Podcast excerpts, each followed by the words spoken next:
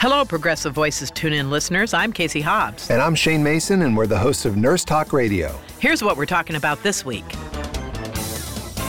Why would you repeal the Affordable Care Act without a replacement? Oh, we, we wouldn't do that. We want to replace it with something better. First of all, um, I'm glad you're standing here. I mean, really, seriously. I mean, I want to thank President Obama from the bottom of my heart, because I would be dead if it weren't for him.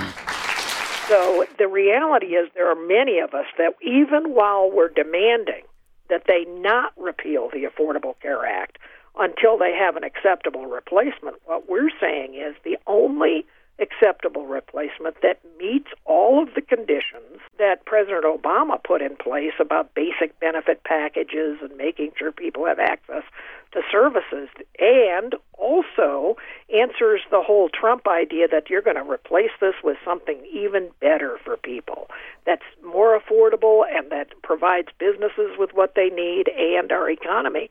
The only way to go is Medicare for all. So even as we're arguing that they dare not rip out Medicaid coverage, Affordable Care Act, insurance exchange coverage, whatever coverage people have, they dare not take that away from people until they have a replacement.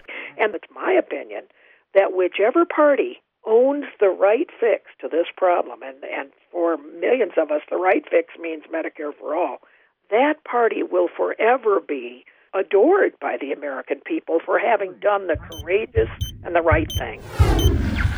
Oh boy, Shane, what is that? I don't know.